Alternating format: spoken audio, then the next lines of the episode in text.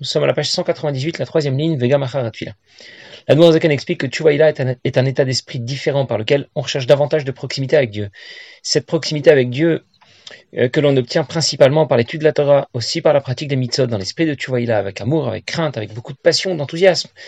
Mais l'esprit de Tchouvaïla se décline aussi dans la Tfila, dans Avodat Tfila. La Tfila vient compléter ce qu'apporte la pratique de Torah et mitzvot. Torah et mitzvot, comme la Tfila, nous permettent de nous rapprocher de Dieu, davantage, mais Torah et mitzvot s'inscrivent dans un mouvement orienté du haut vers le bas, tandis que la Tfila s'inscrit dans un mouvement orienté du bas vers le haut. Nous avons expliqué la dernière fois que la Tfila va euh, former le réceptacle adéquat qui nous permettra d'intégrer le mieux possible ce que nous apporte Torah et mitzvot. Il y a une vraie synergie entre Torah et mitzvot d'une part et la Tfila d'autre part. La tuila va permettre de nous mettre à niveau pour profiter au maximum de ce que nous apporte la Torah que l'on étudie, de ce que nous apporte les mitzvot que l'on pratique. Et dans ce programme, le passage essentiel de la tuila ne sera donc pas celui de la au cours duquel on demande ce dont on a besoin. Le passage essentiel de la tuila sera celui plutôt des psuke des imra, des brachot de Kirat Shema, de Kirat Shema, euh, depuis Baruch Shamar, Hodou, Baruch Shamar, Yishtabar, dans, dans, lesquels on évoque plutôt la grandeur de Dieu et sa puissance. Et tout cela nous amène évidemment à vouloir nous rapprocher davantage de Dieu. Dans la c'est écrit que lorsqu'on a besoin de quelque chose, il nous manque quelque chose dans l'un ou l'autre des domaines essentiels de la vie, bnei chayim zoné, les enfants, la famille, la vie ou la santé, la parnassa, eh bien on doit s'adresser à Kadosh Baruch Hu et lui demander ce dont on a besoin. C'est ce que nous dit la halakha. Pourtant, dans le Zohar, c'est écrit que celui qui s'adresse à Dieu pour lui demander ce dont il a besoin, il ressemble à un chien qui aboie pour obtenir sa pitance. C'est pas très joli, n'est-ce pas? Alors décide, je dois demander à Dieu ce dont j'ai besoin ou je ne dois pas demander à Dieu ce dont j'ai besoin? Bien sûr, je dois m'adresser à Dieu et lui demander de m'apporter ce qui me manque. Mais il y a différentes façons de demander. Tu peux aboyer, mais gentiment, avec amour, pas comme un chien d'attaque, comme un chien de compagnie. Ça veut dire, dans l'exemple que je rapportais la dernière fois, les deux enfants appellent leur père. Ils obtiennent tous les deux une rallonge, ils obtiennent leur virement. Mais ça ne s'est pas passé de la même manière. Le premier lui a parlé comme on parle à son banquier. Le deuxième lui a parlé comme on parle à son père. Les deux enfants ne se sont pas adressés à leur père de la même façon. Le premier ressemble vraiment au chien qui aboie dont parlait le Zohar. Et le deuxième, lui, lui aime vraiment son père. Dans la Lel, Telim traite, c'est écrit Anna Hashem Oshiana. S'il te plaît, Hashem, sauve-moi. Sauve-nous. Anna est écrit avec un Aleph. Aleph, ça veut dire Anna, s'il te plaît. Pourtant, dans le Telim Kuftet Zayin, c'est écrit Anna, Anna Hashem Kani. Anna cette fois avec un He, ça veut dire Où es-tu Hachem Où es-tu? Efoata Anna Hashem Oshiana, c'est ce dont parlait le Zohar. C'est demander ce dont on a besoin comme un chien qui aboie. S'il te plaît Hachem, donne-moi ce dont j'ai besoin. Anna Hashem Oshiana. Anna Hashem Kiani Avdecha, c'est complètement différent. Où es-tu Hachem Je te recherche, je voudrais seulement te parler, je voudrais passer un peu de temps avec toi. La différence est dans l'esprit. Je vous donne un exemple. Il y a deux rois qui se rencontrent. Disons qu'il s'agisse du roi de France et du roi et du tsar de toutes les Russies. Et tous les deux font l'éloge de leurs soldats.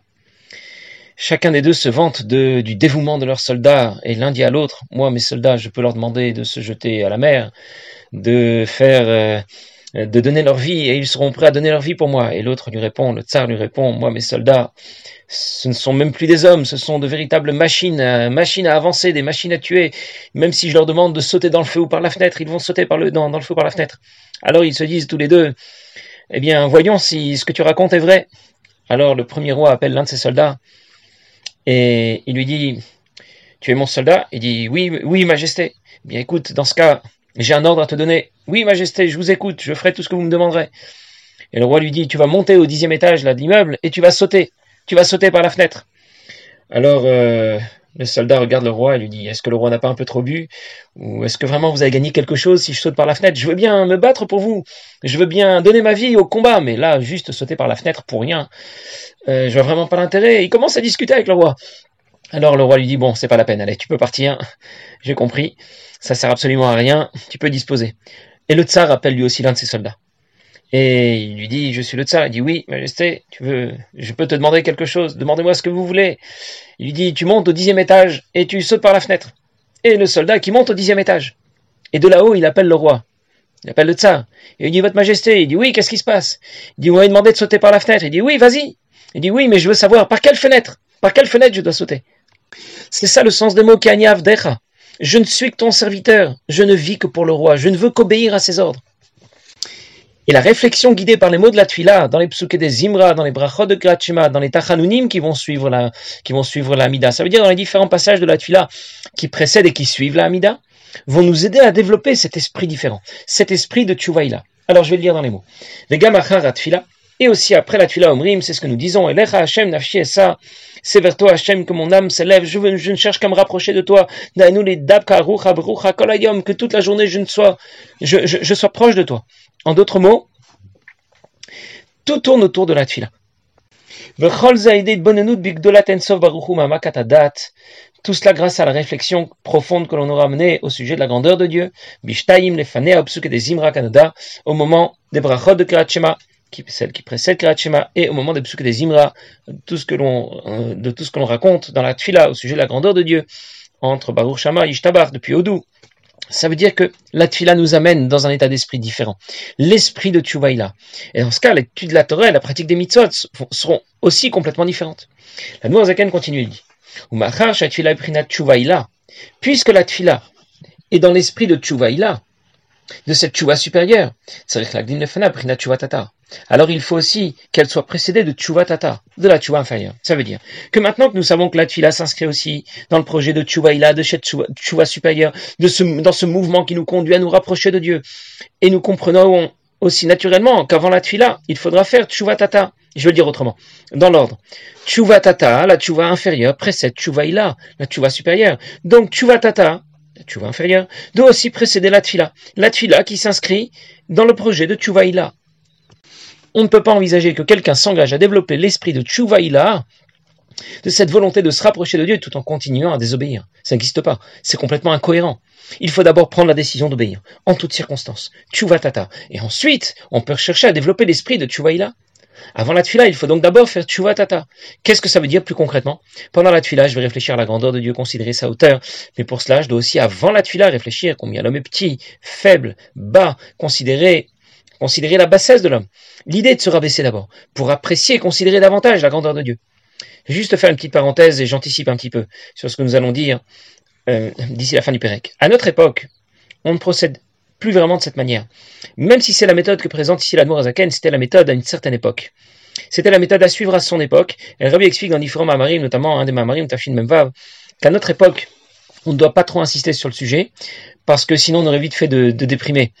On raconte, j'ai déjà raconté l'autre fois que Rabbi Miparik avait l'habitude, avait la charge de préparer les chassidim qui voulaient rencontrer, le rabbi, rencontrer le rabbi en. Et principalement, il leur apprenait à prier. Comment il leur apprenait à prier? Justement en développant cette idée de Feluta Adam, de la bassesse de l'homme, développement énormément d'humilité. Et bien sûr, ils ont donc appris à prier longtemps, longuement. Et puis un jour est arrivé, l'un de ces chassidim était enfin prêt à être reçu par le rabbi. Alors il fait le voyage. Il fait le voyage pour être reçu par le rabbi. Et là, il s'arrête dans une auberge. Et dans cette auberge, il prie, il doit faire sa fila, et il prie bien sûr très longtemps. Et le, maître de maison, le balabaït, le, le maître de l'auberge, qui le voit prier comme ça tellement longtemps, il dit à quelqu'un d'autre, il dit, t'as vu celui-là, comment il prie? Il doit vraiment avoir la tête complètement bouchée, il y arrive absolument pas. On dirait qu'il sait même pas lire. Eh bien, le fait de l'avoir entendu, il dit, après tout, je l'ai peut-être pas entendu pour rien, c'est que c'est vrai, c'est que vraiment, j'ai le cœur et l'esprit bouchés, et je suis très loin d'être prêt de rencontrer le rabbi. Eh bien, tout ça l'a mis dans un état, de, pas de déprime, mais de felout. Ça l'a remis en place, euh, ça l'a remis en place euh, avec beaucoup euh, d'amertume. Et finalement, comme il s'en chez le rabbi et que le rabbi l'attendait, alors il a été reçu par le rabbi. Et quand ensuite il est revenu voir Rabbi Miparich et qu'il lui a raconté tout ça, il lui a raconté comment la déclaration du maître de, de, de l'aubergiste l'avait complètement brisé. Alors Rabbi lui a dit, pendant les trois ans où tu t'es préparé pour briser ton ego, pour te préparer à cette iridoute, ça n'a pas encore été à la hauteur de ce que cet aubergiste a pu réaliser avec ces quelques mots, lorsque ça t'a aussi amené à te briser. c'est dans cet esprit aussi qu'on apprend la chassidoute avant la tfila, pour développer justement euh, cette même, cette, amertume, développer la conscience de la bassesse de l'homme. Ça veut dire qu'à l'époque, se rabaisser, se sentir moins que rien, ça faisait partie du programme qui précédait la tfila. Parce qu'ensuite, les chassidim savaient passer d'un extrême à l'autre et développer ensuite beaucoup de joie et d'amour pour Dieu pendant la tfila. Nous, nous ne sommes pas vraiment capables de faire chaque jour ce grand écart. Déjà à l'époque d'Admorazaken, ce passage n'était pas évident, et il fallait déjà séparer à son époque le moment consacré à réfléchir à la bassesse de l'homme et le moment consacré à réfléchir à la grandeur de Dieu. Rabbi rapporte dans une sira Lag Baomer, rapportée dans Torah Menachem Gimel, qu'il existe une coutume le jour de la, de la de Rabbi Shimon Bar Yochai, de sortir dans les champs, les enfants vont y jouer avec l'arc et les flèches. Et le Rabbi explique quelle est l'application de cette coutume dans Avodat Hashem, dans le service de Dieu. Pour tirer à l'arc, il faut tirer la corde vers soi et vers le bas, au maximum, de sorte que la flèche puisse partir le plus loin et le plus haut. Dans Avodat Hashem, ça veut dire que le bit ou l'effacement de soi, considérer combien l'homme est bas et faible, c'est l'étape préliminaire qui nous permet de nous élever ensuite vers Dieu, d'éliminer ce qui pourrait être un obstacle à ce rapprochement de Dieu. Et nous disons dans le même esprit, dans le dernier passage de l'Amida, lorsque je vais me considérer comme de la poussière, que disent les mots d'Altfila ensuite. Alors, ptach alors mon cœur va s'ouvrir à ta Torah. Et Zaken continue, il dit, c'est ça qu'on dit nomet de Mishnah dans la Mishnah Masret Brachot, On ne commence à prier qu'avec la tête lourde. Piresh Rashi Achna, Rashi explique avec humilité. c'est ce qu'on a appelé Chuvatata, le Rachamim Kanal, de, d'éveiller, euh, d'avoir beaucoup de peine pour soi-même, pour le divin qu'on a entraîné dans notre chute qui dit Fatam Bigmara Mika Dirtiv Vimarat Nefesh, comme on dit au sujet de la prière de Chana, on dit que, qu'elle a prié avec amertume Vimarat Nefesh, Chen Bibraita Sham, et pourtant il y a une Braïta dans la même Aseret qui dit Tanura Banan, Enem Dinet Elamter Simcha. Nos maîtres ont enseigné qu'on ne prie qu'avec joie, alors décide, avec joie ou avec amertume. Qu'en vérité, il faut savoir passer de l'un à l'autre. Et à notre époque orpheline, dit la on n'est pas capable de faire ce grand écart et de faire que notre cœur puisse passer d'une amertume extrême à une joie extrême. Alors le conseil qui est donné, c'est c'est de faire tchuvatata ou de sorte qu'il y ait un certain temps entre le moment où on développe l'esprit de tchuvatata et celui où on va prier, on va développer l'esprit de tchuvaïla. Ou Miché Yafshar celui qui n'est pas capable de procéder de cette manière chaque nuit. Alors au moins, Al-Kalpanim le Yifrad Shabbat. Alors au moins qu'il le fasse le jour qui précède Shabbat, dans la nuit de jeudi à vendredi. Je vais reprendre ce que vient de nous dire la. On doit se préparer avant la tuila. Mais comment, comment procéder exactement? La Mishnah dit dans Baseret Brachot Ça veut dire qu'on ne commence à prier qu'avec la tête lourde. Ça veut dire beaucoup de sérieux, plein d'amertume. Qui je suis déjà pour oser m'adresser à Hachem? Est-ce qu'Hachem va seulement accepter de m'écouter? Rachel explique. Qu'est-ce que ça veut dire Kovedrosh Arna, l'humilité. Ça veut dire c'est se sentir nul, moins que rien. Combien je connais la Torah déjà? J'apporte quoi Kadosh Baruch avec mes mitzvot? Comment Dieu peut supporter de m'écouter prier? Voyez un peu dans quel état d'esprit la Mishnah nous recommande de nous préparer avant la tfila. C'est l'état d'esprit de Tata, c'est la grosse déprime. J'ai vraiment de la peine pour moi, j'ai pitié de la situation spirituelle dans laquelle je me trouve.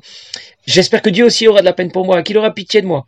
Et cet état d'esprit, c'était aussi celui de Hannah quand elle a prié pour avoir un enfant. C'est écrit, Vehimarat Nefesh, elle était ta mère. On apprend de nombreux alachot concernant la tfila, de la tfila trana. On doit prier à voix basse, on doit être concentré. Et aussi, barotiv kevimarat nefesh, c'est l'idée de prier dans cet esprit amer. Et à une certaine époque, c'était cette ambiance amère qui dominait avant la tfila. Comme Hana qui se trouvait dans le Mishkan à Shiloh, elle y vient pour prier, pour prier pour avoir un enfant. Cet enfant, ce sera Shmuel Navi. Hana était elle-même une prophétesse, une Nevi, elle le savait. Elle avait donc de bonnes raisons d'être plutôt contente d'être plutôt dans une grande joie. Mais elle savait pourtant aussi dans quel esprit il fallait prier. Mitor kovedrosh, avec amertume. La mort laquelle rapporte pourtant une braïta qui dit simcha, qu'on ne commence à prier qu'avec joie. Alors décide, dans quel état d'esprit je dois prier? Avec amertume ou avec joie? Et la Zaken explique. À une certaine époque, on était capable de faire ce grand écart, de passer d'un extrême à l'autre instantanément, de l'amertume avant la tuila à la joie pendant la tuila. À l'époque, la Zaken c'était déjà plus possible. On doit prier avec joie, être content de savoir que Dieu est prêt à m'écouter, être heureux d'avoir l'occasion de s'adresser à lui, savoir que depuis que je me suis levé ce matin, il m'attend, il me sourit, il attend seulement que je lui parle, peu importe où j'en suis, dans quelle situation spirituelle je me trouve. On ne peut donc pas immédiatement avant la tuila développer un esprit d'amertume, de covedroche. On ne peut pas passer instantanément d'un extrême à l'autre. Alors comment procéder? On va séparer dans le temps le moment au cours duquel on développe cet esprit d'amertume et le moment au, cours duquel on, va développer cet esprit de joie. L'état d'esprit associé à tchuvatata, kovedroche, cette amertume, cette humilité profonde, sera plutôt développé au moment de tikkun plus concrètement, en ce qui nous concerne, au moment de Kriyat Shalamita. Et l'état d'esprit associé à Tchouvaïla, à la supérieure, à la simcha, à la joie, sera plutôt développé au moment de la, au de la tfila de Shachrit. Alors je récapitule. On distingue deux sujets de réflexion différents. Le premier sujet, Shveluta Adam, je considère la misère spirituelle de l'homme. Je suis amer, j'ai trop de peine pour moi. C'est l'esprit de Tchuvatata. C'est celui que l'on développe au moment de Kriyat Shalamita. Le deuxième sujet, Romemu Takel. Je considère la grandeur de Dieu. Je suis heureux, trop content de pouvoir m'adresser à lui pendant la tfila, de savoir qu'il veut bien m'écouter, qu'il s'intéresse à moi. C'est l'esprit de Tchouvaïla. Et c'est celui que l'on développe au moment de Shachrit, au moment de la tfila. Et la Zaken parle de notre époque et la désigne comme l'époque d'une génération orpheline, d'or yatom, un orphelin n'a pas son père ni sa mère. Et nous avons appris que les facultés intellectuelles qui sont en mesure d'éveiller nos sentiments s'appellent Avaem, Chorma et Bina, la sagesse et la compréhension. Ça veut dire qu'on est capable de réfléchir, on est capable de comprendre, mais pas avec assez de puissance intellectuelle pour avoir une maîtrise de nos sentiments et passer en quelques, instants d'un extrême à l'autre, de l'amertume à la joie. En Tafshin Vav, la mère du Rabbi a quitté ce monde. C'était un Shabbat, Vav Tishri. On raconte que pendant tout Shabbat, le rabbi n'a montré aucun signe de tristesse. Juste après Shabbat, Motsei Shabbat, il a changé de visage. Là, il semblait effondré. Parce que Tchouvatata, l'amertume, n'est pas seulement associé au moment de Kriyat mais aussi à l'ensemble des jours de la semaine. Alors que Tchouvaïla, la joie n'est pas seulement associée au moment de la tfila, mais aussi au jour du Shabbat. Et c'est pour cette raison que le Shabbat n'est pas seulement le jour où le repas est amélioré, c'est d'abord et avant tout un jour dédié à la tfila, à l'étude de la Torah, à la pratique des mitzvot, dans l'esprit de Tchouvaïla et la puissance intellectuelle, du, rabbi était suffisante, ce Shabbat, pour maîtriser et orienter ses émotions dans l'esprit du Shabbat. Alors, si Shabbat est le moment de Tshuva il doit donc lui aussi être précédé de Tshuva Tata, de la semaine en général, dans la nuit de jeudi à vendredi en particulier. Et c'est pour cette raison que l'El Shishi, la nuit de jeudi à vendredi, c'est une nuit qui en général est consacrée à apprendre davantage la chassidoute, à faire un bilan plus profond de la semaine, pour développer cet esprit de Tshuva Tata cet esprit d'amertume où on prend en considération la bassesse de l'homme. Parce qu'ensuite vient Shabbat, Shabbat au cours duquel on cherchera plutôt à développer l'esprit de Tchouvaïla. Le rabbi précise qu'à l'époque de l'Admour Zaken, on pouvait insister et développer l'esprit de Tata au moment de Tikkun Chatzot, de Krachuma Shalamita, ou bien de jeudi soir. Mais à notre époque, on n'insistera pas trop sur ce sujet. On va le passer très vite, on va pas trop chercher à enfoncer le clou, euh, on n'insiste pas trop sur Shfeluta Adam, sur la bassesse de l'homme, mais plutôt euh, c'est un moment qu'on réservera à faire Farbringen. Ça veut dire dans l'esprit d'un Farbringen, avec euh, tout de même un peu de joie, un peu de détente, tout simplement parce que sinon, on ne serait pas capable de s'en mettre. Il y a un exemple qui raconte qu'un jour on a vu un juif, un bon juif, disons que c'était un tailleur, tout le monde était tailleur à l'époque. Alors c'est un tailleur qui marche dans la rue et on le voit avec les vêtements de Shabbat. Alors les gens s'interrogent et ils lui demandent Qu'est-ce que tu fais avec tes vêtements de Shabbat? On est en plein milieu de la semaine. Et il explique Je vais vous dire, mes vêtements de la semaine sont sales, donc je peux plus les mettre. J'ai pas le choix. Je suis obligé de mettre mes vêtements de Shabbat. Et nous aussi, on ne peut pas trop supporter l'esprit de Tata, cette amertume, Artnash, Feluta Adam. Alors, on passe plutôt directement à l'esprit de Tuvaila pendant toute la semaine. Passez une bonne journée.